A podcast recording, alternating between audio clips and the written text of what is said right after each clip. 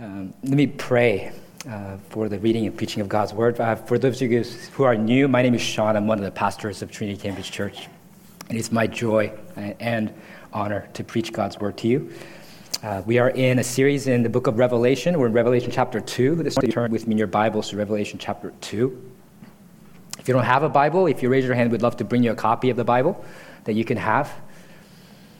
Uh, and Revelation is the last book in the Bible. Revelation chapter 2, verses 18 to 29.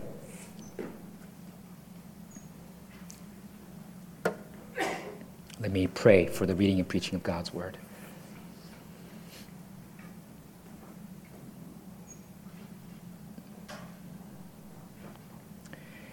Heavenly Father, as you always do when we gather in your name, we know that you are present here in your spirit. And we also ask that by your word, now you address us. And enlarge our vision of Jesus, your Son, so that in light of his glory and his greatness and his might, we are humbled and people seem small in comparison so that we do not fear them but we fear you. Remind us of your holiness this morning, but also remind us of your mercy and your grace. In Jesus' name we pray. Amen. If you are willing and able, please stand and join me in the reading of God's word. I'll read it out loud Revelation 2 18 to 29. And to the angel of the church in Thyatira, write the words of the sons of God, who has eyes like a flame of fire, and whose feet are like burnished bronze. I know your works, your love and faith and service and patient endurance, and that your latter works exceed the first. But I have this against you that you tolerate that woman, Jezebel, who calls herself a prophetess and is teaching and seducing my servants to practice sexual immorality and to eat food sacrificed to idols. I gave her time to repent, but she refuses to repent of her sexual immorality. Behold, I will throw her onto a sickbed, and those who commit adultery with her I will throw into great tribulation, unless they repent of her works. And I will strike her children dead. And all the churches will know that I am he who searches mind and heart, and I will give to each of you according to your works. But to the rest of you in Thyatira, who do not hold this teaching, who have not learned what some call the deep things of Satan. To you I say, I do not lay on you any other burden. Only hold fast what you have until I come. The one who conquers and who keeps my works until the end, to him I will give authority over the nations. And he will rule them with a rod of iron, and when earthen pots, as, when earthen pots are broken in pieces even as I myself have received authority from my Father. And I will give him the morning star. He who has an ear, let him hear what the Spirit says to the churches. This is God's holy and authoritative word. Please be seated.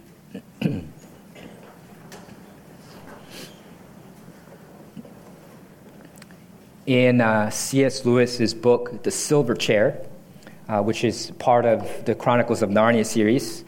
Uh, the friends of Aslan, uh, Eustace Scrubb, Jill Pole, and Puddleglum, uh, meet the Lady of the Green Kirtle, um, also known as the Queen of the Deep Realm, uh, which, while on their, they're on their mission to find Prince Rilian, who has been lost, who is the rightful heir to the throne of Narnia, uh, and when they first meet the lady of the green kirtle, it says that she was riding side saddle on a beautiful white horse, That horse itself was so lovely that it says it made you want to give it a lump of sugar at once.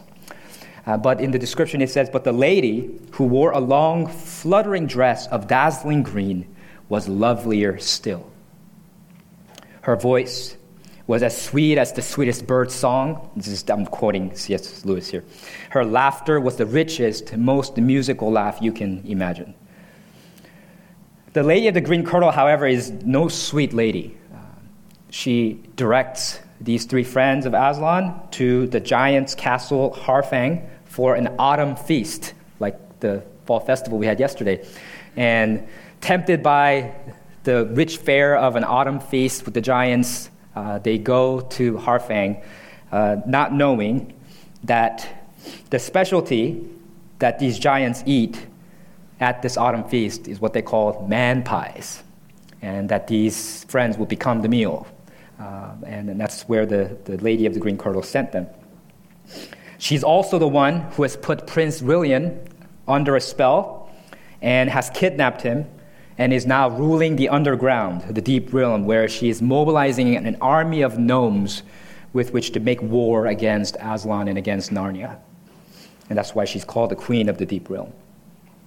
So, this seductive, beautiful lady turns out to be this queen of the deep realm, and her true identity is revealed in dramatic fashion toward the end of the book when the long green train of her, her, her dress kind of wraps around her and thickens into this solid green pillar and her facial features all disappear except for her eyes. And then she takes on, quote, the loathsome body of a great serpent as green as poison her loveliness is exposed to be a loathsome body that it really is, and her dazzling green is exposed as the poisonous green that it really is. In this letter to the angel of the church in Thyatira, we see that an otherwise very healthy church is facing the threat of a false prophetess who is teaching and seducing Christ's servants to practice sexual immorality and to eat food sacrificed to idols. Rather than overt persecution like some other churches were facing or political oppression, the church in Thyatira is suffering more from seduction of false teachers, similar to the church in Pergamum. And sometimes this kind of evil is harder to deal with because it's from an insider rather than an outsider, because it's so seductive and enticing. It takes discerning eyes to see the lady of the green kirtle for who she really is a green serpent. And that's what this passage is seeking to accomplish in our lives to enable us to see evil disguised as good through the eyes of Christ, because Christ has eyes like flame of fire, and he's the one who searches mind and heart. And that's the main point of our passage. Remembering Jesus' eyes of fire, we must keep the works of Christ and not tolerate sexual immorality and idolatry in our midst. I'm going to talk in turn about the authority of the Son of God and then the adultery of the children of Jezebel and the award for the servants of Christ to persevere to the end. First, let's look at the authority of the Son of God in verse 18. Once again, as we have seen if you've been with us in this series, as Jesus does in every letter to every church, Jesus introduces himself with an aspect of the glorious vision of him in earlier chapter 1, verses 12 to 16. And he takes an aspect of that that's most pertinent to this particular church and introduces himself that way. And because the church in Thyatira is being seduced by a false prophetess into sexual immorality and idolatry, Jesus emphasizes his discernment and his authority to judge in verse 18 the words of the Son of God, who has eyes like a flame of fire, and whose feet are like burnished bronze. His eyes were like a flame of fire. So, fire is often a symbol of judgment and discernment. At a refinery, workers subject various metals to the flames so they can burn off the dross and isolate the precious metals so that it can be used in some way. Sometimes we describe people that we know as, oh, that that guy or, or that woman has piercing eyes. And what by that we mean that they have, I mean, it could just be a description of appearance, but usually we mean that they, they have eyes that seem to look through, they can see inside you. Jesus' eyes are like that, but it's not just an appearance. He has eyes like a flame of fire. He has all seeing eyes with which he searches mind and heart, as it says in verse 23. That means nobody can dupe him, nobody can get past him, no one can trick him, no sinner can hide from his infallible judgment. And his feet are like burnished bronze. Uh, this is an allusion to Daniel's vision of the Son of Man in Daniel 10 6. So, refined, polished bronze, burnished bronze is glossy and it gleams, it's shiny, and because of its purity. And Jesus, so Jesus has no impurity in him, like bronze refined in a furnace. Bronze is also the hardest of the three precious metals most commonly used in the ancient world gold, silver, and bronze. And so imagine feet like burnished bronze, pure and gleaming and hard, just crushing these brittle rocks underneath. I think uh, I was trying to think of an, an illustration for this. I, I, once made the mistake of using the flat side of a, of a meat pounder. Is that what that's called? Um, to crush garlic. And um, it was, it's not that it didn't work, it, it just worked too well. And I just hit it once, and then it was like it just it was uh, dis- disintegrated into smithereens, and it splattered all over the kitchen. So I've never done that again. But that's the effect of having something so powerful and strong, like burnished feet, a feet of burnished bronze, just walking over and crushing the enemies of Christ underneath. That's Christ's authority and power. So, this vision of Jesus with eyes like a flame of fire and feet like burnished bronze is important because it keeps us, when we have this glorious vision of Jesus, it protects us and it keeps us from being deceived by the enemy into thinking that sins can be tolerated and hidden. Oh, Jesus doesn't see. Oh, Jesus doesn't care. It also keeps us from believing the lies of the enemy that Jesus will not come to judge, because he will come to judge those who oppose him with feet like burnished bronze. If you live before the all seeing eyes of Christ, then you do not have to fear the peering eyes of man and their fallible judgment of you, their fallible opinion and estimation of you, because you care about what Jesus thinks, because he sees everything. And if you live in light of a glorious view of Jesus who has feet of burnished bronze, like burnished bronze, then you do not have to fear men and what they can do to you. You don't have to fear the schoolhouse bullies or the academic or professional power brokers or the governmental powers that be that might marginalize you, demote you, or crush you because you see that Christ is more powerful and you care more about what he thinks. So, all of these descriptions are taken directly from the glorious vision of Jesus in Revelation 1, except for one detail, and that detail is significant. It says in verse 18, the words of the Son of God. That title, the Son of God, is not from Revelation 1, that's from Psalm 2, where God says to his appointed king, and we read that earlier as our call to worship to the messianic king that God has appointed, he says to him, You are my son.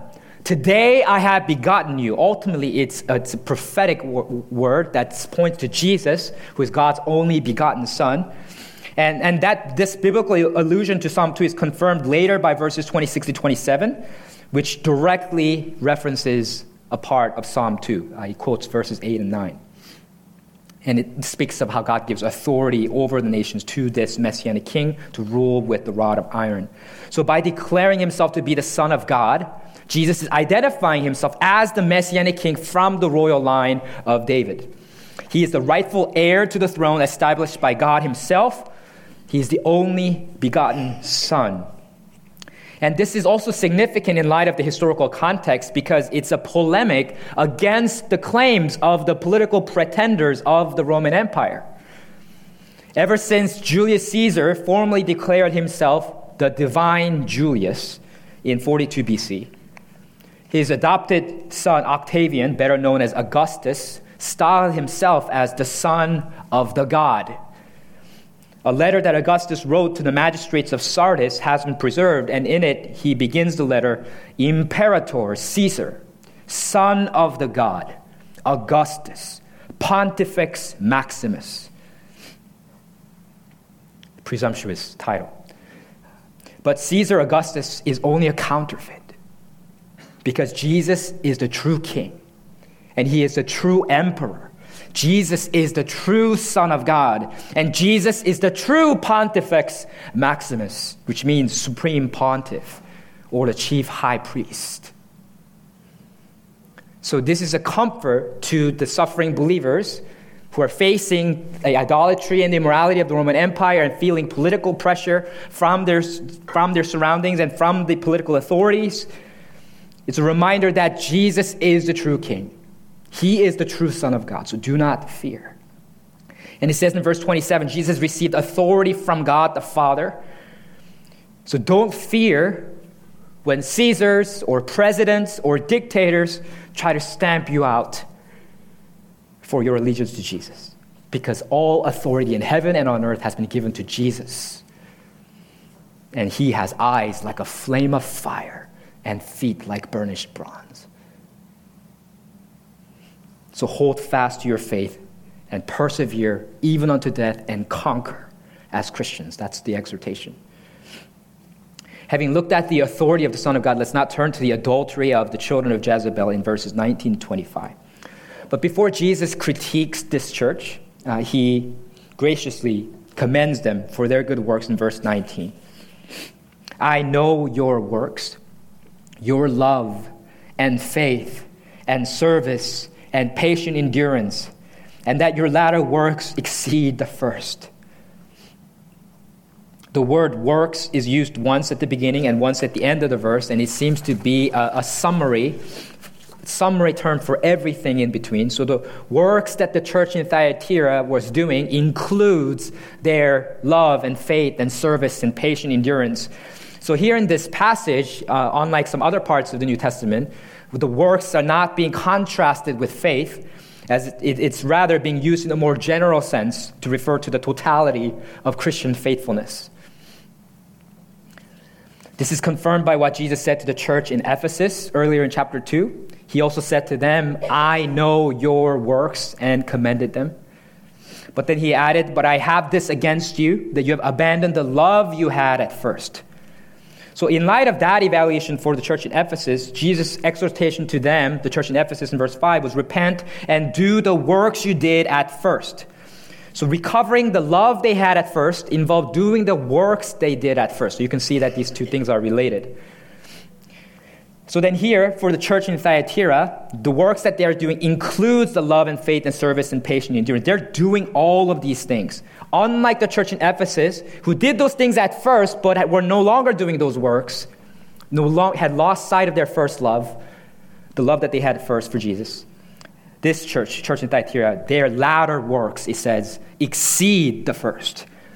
They're not waning in their zeal. They're waxing in their zeal. They're doing more. They're loving one another more. They're loving their neighbors more. They're serving more. They're patiently enduring more. They're living by faith and not by sight. And they're serving with each other with generosity and sacrifice. They're patiently bearing witness to Jesus in a hostile world. So many wonderful things that they're doing they're being commended for. And I, it's such a heartening and encouraging thing that Jesus knows our works. Every good thing you do, Jesus sees. Everything you do in His service, Jesus knows. He doesn't need to, He doesn't have to pay attention. He's the king. We all, all should still be serving Him whether He sees it or not, but He sees everything. I know your works. And I pray that we as a church can one day hear these commendations from the Lord, like the church in Thyatira. Unfortunately, however, there was still one glaring fault with the church in Thyatira. Jesus says in verse 20, But I have this against you, that you tolerate that woman Jezebel, who calls herself a prophetess and is teaching and seducing my servants to practice sexual immorality and to eat food sacrificed to idols. This is very similar to the church in Pergamum. Remember, they were tolerating the teaching of the Nicolaitans, who, who were also teaching that sexual morality and, and idolatry, idolatrous feasts are okay for Christians to participate in. And Thyatira boasted a number of large, uh, a large number rather, of Roman trade guilds. And I mentioned to you a few weeks ago that Roman trade guilds, these were like economic kind of societies uh, and, and they got together, and usually they had feasts where they would sac- make sacrifices to the Roman gods and to the Roman emperor, and they would use that context to network and make connections and try to, you know, uh, you know uh, ingratiate yourself to people in power so you can get promotions. And also during those times, people drank heavily, and as is often the case in places where people drink heavily, there was a lot of sexual promiscuity. It was, it, historians record that often these things devolved into orgies. And there would have been for Christians, because Roman religion and politics and economy are all intricately related, there would have been tremendous pressure for Christians, economically and politically and culturally and religiously, to participate in these feasts. And some, some people, like Nicolaitans in Pergamum and Jezebel in Thyatira were telling Christians it's okay. It's not a big deal. You can be loyal to Christ and still do these things. Now, I don't think Jezebel is her real name. Um, why would you ever name your child Jezebel, right? This is a Definitely no Jew would name their child Jezebel, um, and no Christian would either. In the same way, the Nicolaitans were figuratively compared to Balaam in chapter uh, earlier in this chapter. Uh, the, I think the false prophetess of Thyatira is being figuratively identified as Jezebel from the Old Testament. Let me give you some background on Jezebel in case some of you are not familiar. 1 Kings 16:31 tells that the Israelite king Ahab married Jezebel, the daughter of Ethbaal, king of the Sidonians. The name Ethbaal means there is Baal, and the Canaanite god of rain, storm, and life. And the name Jezebel means where is the prince? And that's uh, an allusion to a mythical story about Baal. And so you can just tell from the names that both Ethbaal and his daughter Jezebel are loyal and devout worshippers of Baal. But Israelite king Ahab marries Jezebel, which he wasn't supposed to do in the first place, because she's not a follower of Yahweh, of the one true God. What follows in 1 Kings 16:31 is not therefore surprising. It says Ahab took for his wife Jezebel, the daughter of Ethbaal, king of the Sidonians, and went and served Baal and worshipped him. In fact, their idolatry got so bad that it says in 1 Kings 21 25, there was none who sold himself to do what was evil in the sight of the Lord like Ahab whom Jezebel, his wife, incited. So, in God's estimation, Ahab did more evil in Israel at that point than anyone else in the history of Israel. And Jezebel, his wife, was a big part of that. Ahab and Jezebel were like Satan's power couple in the Old Testament. According to 1 Kings 18 9, 450 prophets of Baal and 400 prophets of Asherah, that's another pagan religion, all ate at Jezebel's table, meaning Jezebel is personally providing for these false prophets. She's their patron and supporter, sponsor.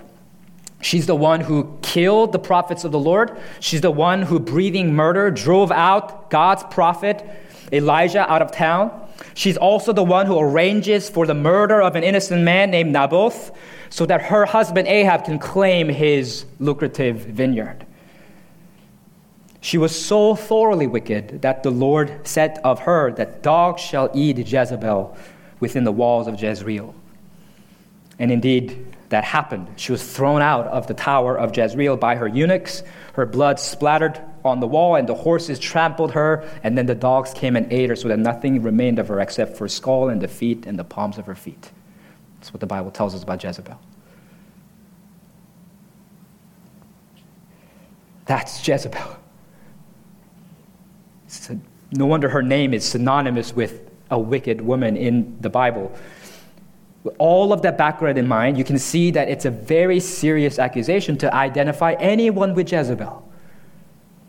And yet, Jesus here does not hesitate to identify this false prophetess with Jezebel because it says in verse 20, she calls herself a prophetess and is teaching and seducing my servants to practice sexual immorality and to eat food sacrificed to idols. This is kind of unrelated, but here's this is proof that New Testament church did have prophets and prophetesses. Um, and I think that's a good thing. The prophecy itself is not the problem, it's a false prophecy. That's the problem. And note how he says that he or she calls herself a prophetess. Jesus doesn't call her a prophetess, she calls herself that. And she is teaching and seducing my servants, Jesus says. They are Jesus' servants, they belong to him. But instead, she's leading them astray and seducing them into sexual immorality to eat food sacrificed to idols. And that's how we know that she is a false prophet because the Spirit of God never contradicts the Word of God. So if you claim to prophesy by the Holy Spirit and then you tell people in your prophecy to, do, to tell people to do what contradicts Scripture, then you're a false prophet. So Jesus doesn't hesitate to call her Jezebel. He says, and then Jesus he rebukes the church for tolerating that woman Jezebel. Tolerance has been a buzzword in our culture for some decades now, and its meaning has morphed radically. Uh, and, and an older view of tolerance said, in essence, I disagree with you, but you have the right to your own beliefs, and I'm not going to coerce you into believing the same thing that I believe. That's what tolerance used to mean. Uh, nowadays, however, it means more like your view is equally valid as mine. Uh, you're right, and I'm right. Neither of us is wrong. We're, we're, we're all right. That's what tolerance often means nowadays in a kind of relativistic postmodern manner. But that's not tolerance, right? Because when you tolerate something, it assumes that you disagree to a, in, to a degree with that person. So imagine if I, uh, I got this analogy from, I think, Michael Ramsden somewhere. If I, imagine if I went over to you guys' house for dinner, and you guys served me dinner, and you said, hey, how was the food? And I said, the food, food was tolerable. it's like, it's like that'd be offensive. Because if it's tolerable, that means like I, I'm not really happy with it. I'm just tolerating it. I, dis- it's, it's, I found it disagreeable. That's what that means. But you know, I'm going to stomach it. And, uh, and so tolerance assumes a level of disagreement. So, but the new notion of tolerance in vogue nowadays says, no, your view is just as valid as mine.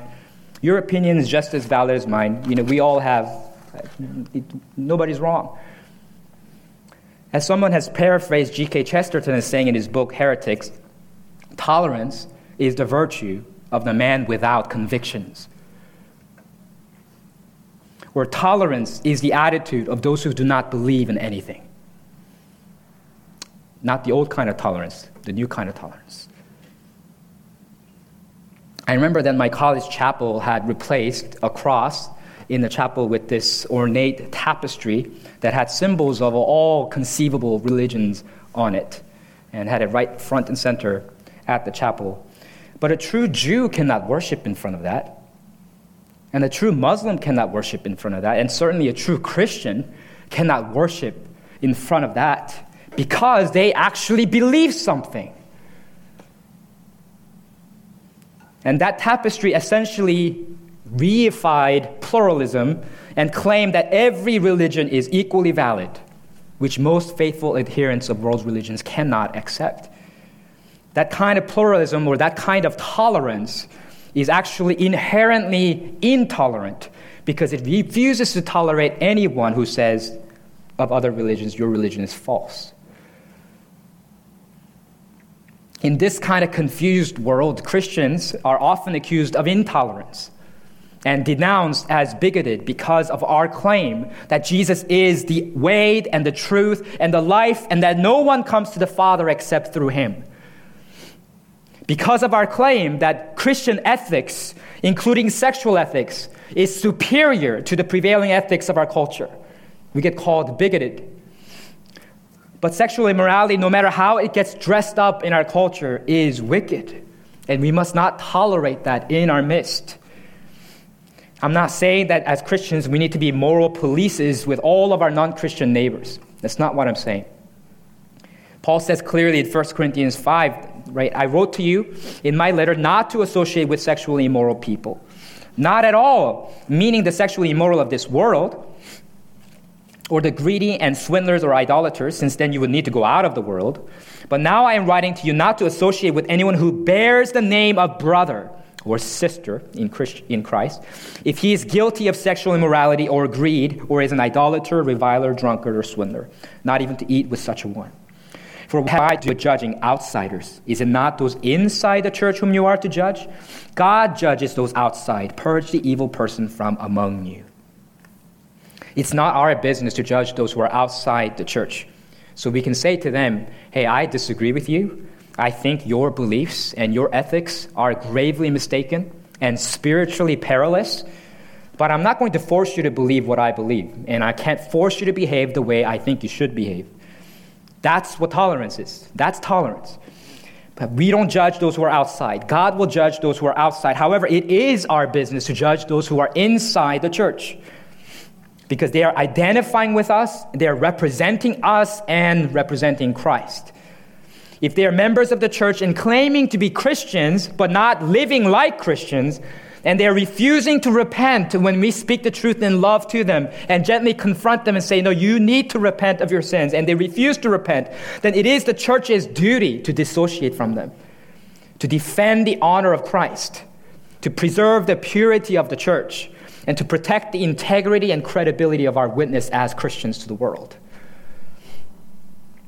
Whenever I speak of this issue of church discipline, there are inevitably some people who tend to be very compassionate, which is good, and empathetic, and they say, oh, well, but that's so harsh. Have you considered the feelings of those people? But I want to ask have you considered the feelings of Christ? Verse 22 describes idolatry and sexual immorality as spiritual adultery, committing adultery against Jesus, our bridegroom. Jesus is the victim of such adultery. Imagine that your friend's wife just committed adultery against your friend, and she is not repentant. Right? She's insisting on staying in an open marriage. Let's just keep an open marriage because I want to keep doing this. And your friend is heartbroken, he's crushed. And he thinks, well, that's, I can't do that. I can't submit myself to such an arrangement. That's tantamount to asking for a divorce.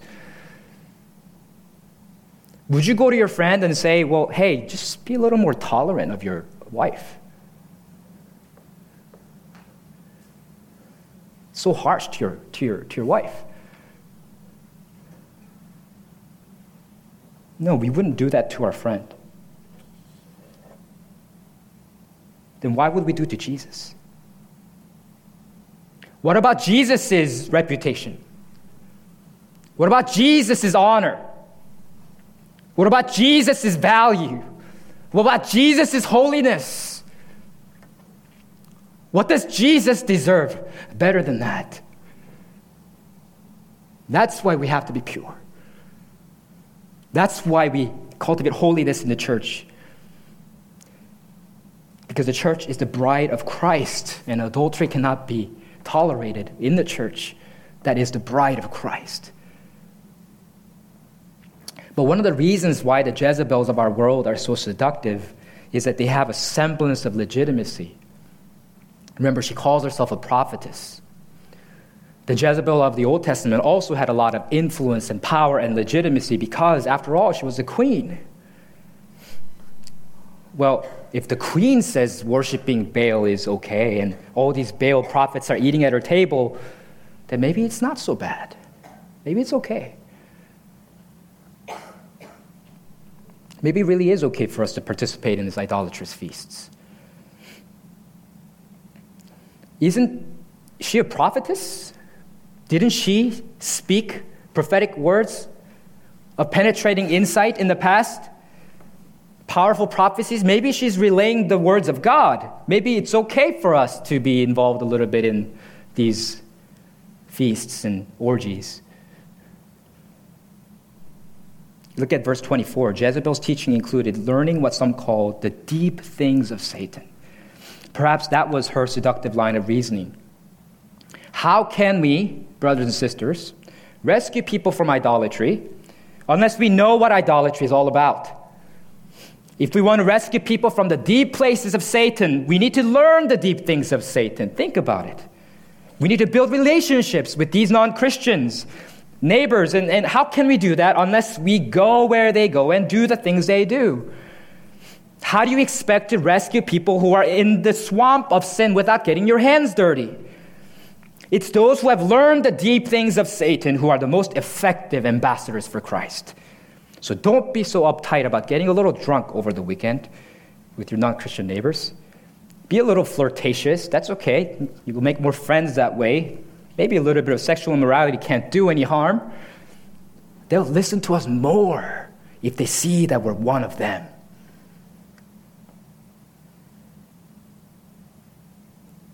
But those are lies. Jesus never sinned in order to save sinners. And we don't have to either. Deuteronomy 13 is very clear about prophets. If a prophet or a dreamer of dreams rises among you and gives you a sign or a wonder, and the sign or wonder that he tells you comes to pass, and if he says, Let us go after other gods, which you have not known, and let us serve them. You shall not listen to the words of that prophet or that dreamer of dreams. For the Lord your God is testing you to know whether you love the Lord your God with all your heart and with all your soul. You shall walk after the Lord your God and fear him and keep his commandments and obey his voice, and you shall serve him and hold fast to him. Even when a prophet is accurate, and their word or their sign and wonder comes to pass. And then they turn around and say, Let's go after other gods. God says, Don't follow them. Will you listen to the voice of God even when false prophets and false pastors try to lead you astray? I don't care how many true prophecies a prophet has prophesied or how many wonderful sermons a preacher has preached. If they teach you to go against the teachings of Scripture, if they teach you to go into sexual morality and idolatry, if they teach you to besmirch the name of Christ, don't follow them.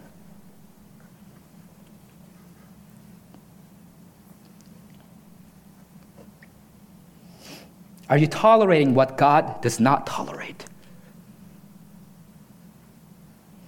Are you okay with what God is not okay with in your life and in this church?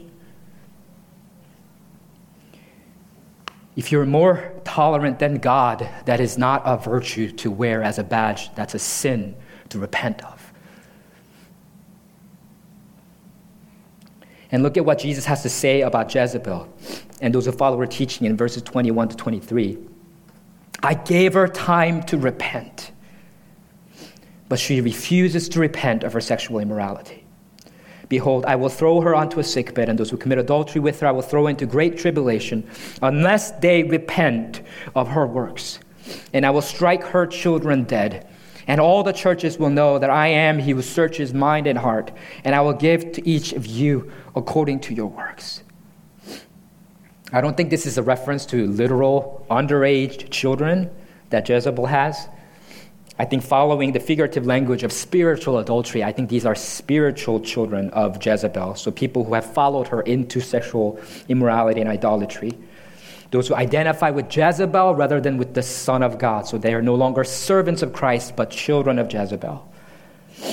They will face the fearful judgment of the Son of God, who has eyes like a flame of fire and whose feet are like burnished bronze, unless they repent.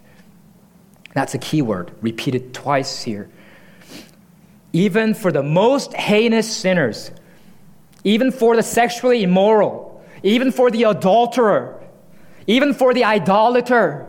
There's forgiveness in Christ if only they repent. But for unrepentant sinners who stubbornly go their way, they will face great tribulation. Look at how God, patient God is. He gave even Jezebel, Jezebel, Remember who Jezebel is from the Old Testament. Jezebel, God gives a woman like Jezebel in the church in Thyatira time to repent. He already gave her time to repent. Think about how impatient we are with people who sin against us again and again, the same sin again and again. Oh, you did it again. But God's not like that with us. He could have just cut her right off. She's been leading people astray long enough. He gave her time to repent.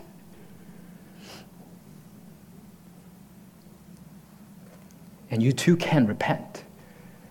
And if you're a sinner and you have not repented of your sins, because God is just and he will reward or punish everyone according to their works, it says in verse 21. This doesn't mean that we're saved by our works. We are saved by grace through Christ, through faith in Christ alone. But true saving faith always works itself out in good works. That's why God judges on the last day according to our works, which is inclusive of all our faith and obedience. Just as a good tree always bears good fruit, a true faith always bears good works. With this in mind, Jesus shares his final exhortation, verses 24 to 25, to the rest of the believers in Thyatira who do not hold this teaching of Jezebel. Jesus says in verses 24 to 25, To you I say, I do not lay on you any other burden, only hold fast what you have until I come. This language, the phrasing, closely follows the, the apostles' decree in the Jerusalem Council in Acts 15.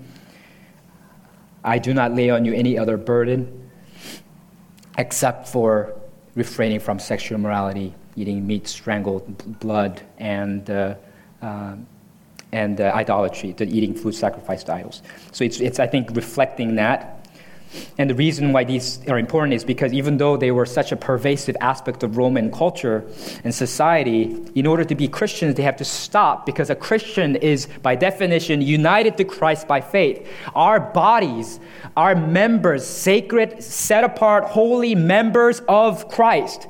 And therefore, we are one spirit with Him, and to defile our bodies with sexual immorality is to defile our sacred union with Christ Himself as it says in 1 Corinthians 5. Likewise, as Christians, when we partake in the Lord's Supper, we are participating in the body of Christ.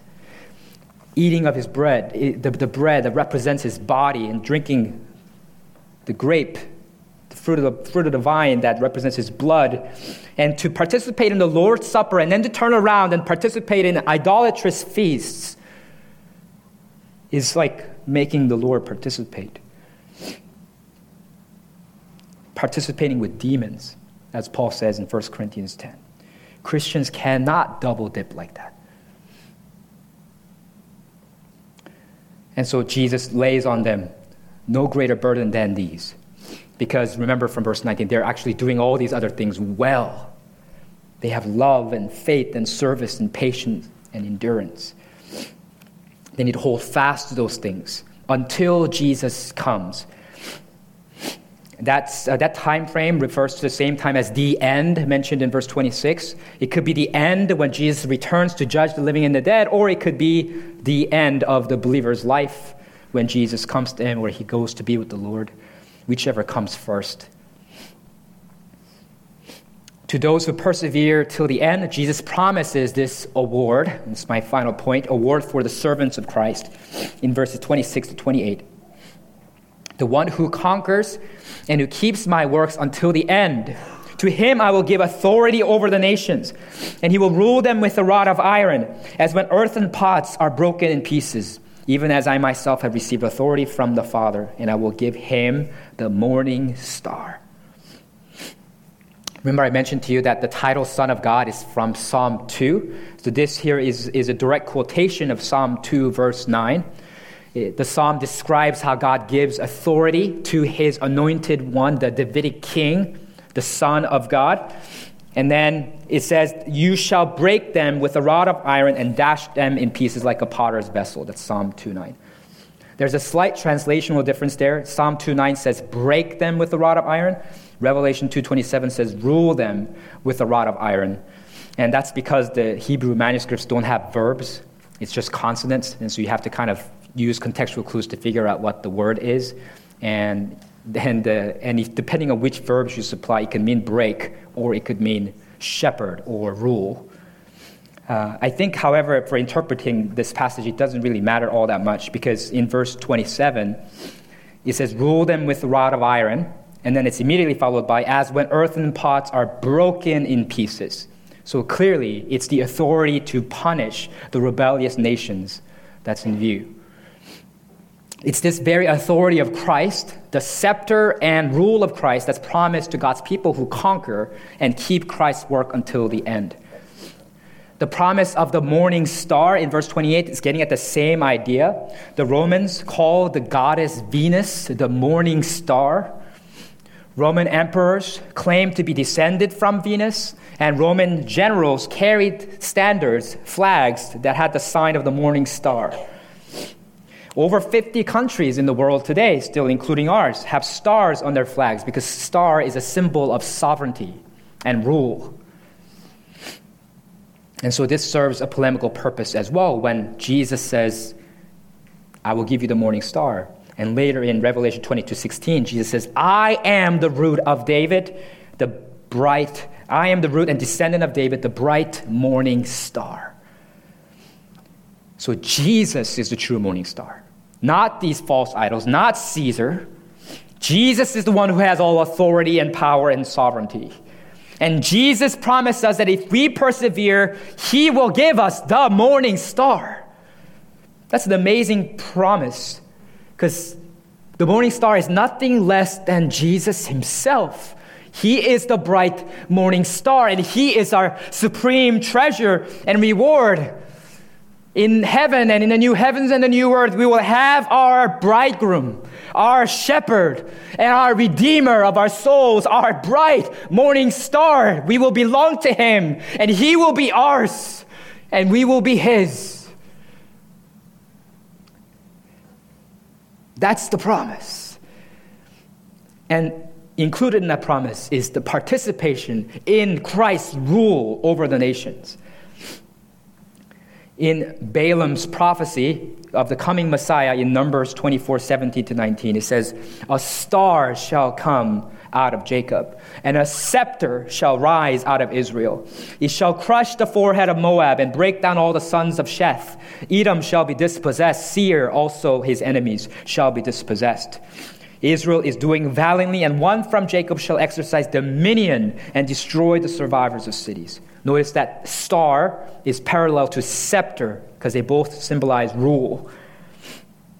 This messianic king's rule and authority. So this Revelation 226 to 28 of the Messiah receiving the scepter and star, being the star and coming and exercising dominion over the nations is a fulfillment of that prophecy in Numbers 24. And we'll get to share in that reign. But it's important for us to note that we don't receive this scepter until the end, when Jesus comes.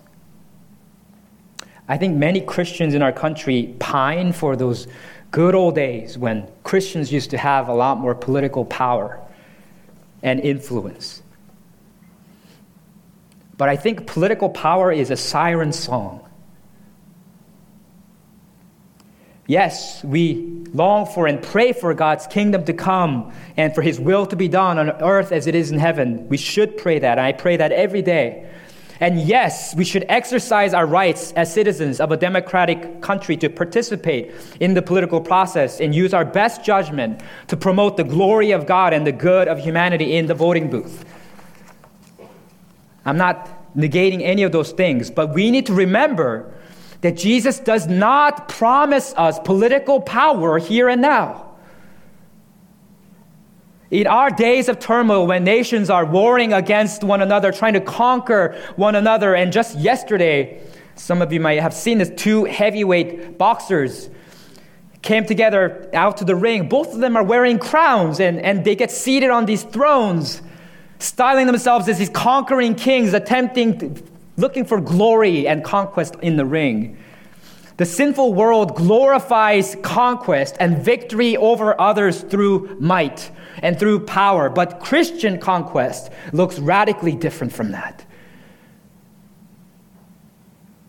Verse 26 says, The one who conquers and one who keeps my works till the end, to him I will give authority over the nations. But how do we exactly conquer? It's not by subjugating other people or nations through political or military might. Revelation 12 11 tells us exactly how Christians are supposed to conquer. It says that we conquered the great dragon, the ancient serpent, Satan. It says they have conquered him by the blood of the Lamb and by the word of their testimony, for they love not their lives even unto death. As Christians, we conquer by following in the footsteps of Jesus, the Lamb of God who died on the cross for our sins and then was raised from the dead. Jesus died to seek and save the lost, and so we also are to die while holding fast to our faith and speaking the words of Christ, the word of the testimony, so that maybe even those who are persecuting us, even those who oppose us, might hear the good news of Jesus and be saved. Christians conquer by being conquered. Christians gain eternal life by dying to ourselves, by being faithful unto death. As Paul says in Romans 8, we are more than conquerors through Christ who loved us even as we are killed all the day long, he says, and regarded as sheep to be slaughtered. Remember what Jesus said as he sent out his disciple. He said, I am sending you as sheep in the midst of wolves. If we want to follow the Lamb of God who take away the sin of the world by dying for us on the cross, then we need to live as sheep among wolves, as sheep to be slaughtered. And if we follow in the footsteps of Jesus in his death and humiliation, then we will also follow in his footsteps of resurrection and exaltation. 2 Timothy 2 11 to 12 promises us if we have died with him, we will also live with him. If we endure, we will also reign with him. In this life, we are sheep to be slaughtered it's the norm and not the exception for Christians to be persecuted and subjugated all over the world, and it's still happening all over the world. But when it seems like ungodly nations are triumphing over us, when it seems like those who oppose Jesus have all, all authority and power, we have to remember that we are the ones who will receive the rod of iron. And we are the ones who serve the morning star with eyes like flame of fire feet like burnished brass. We shall die, but we shall be resurrected. We shall be subjected, but then we shall reign forever. Let's pray.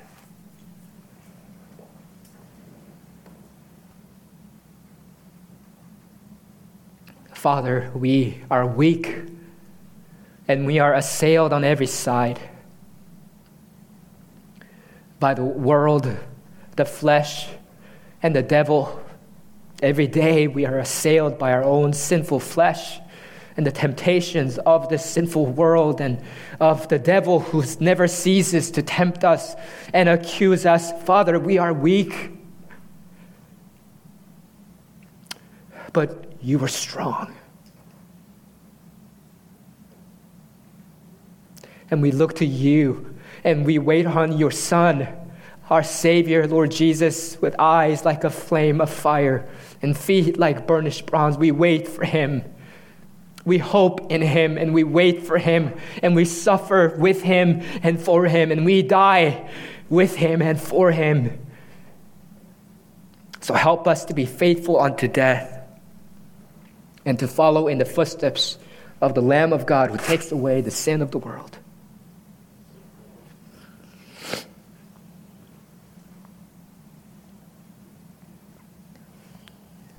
In Jesus' name we pray. Amen.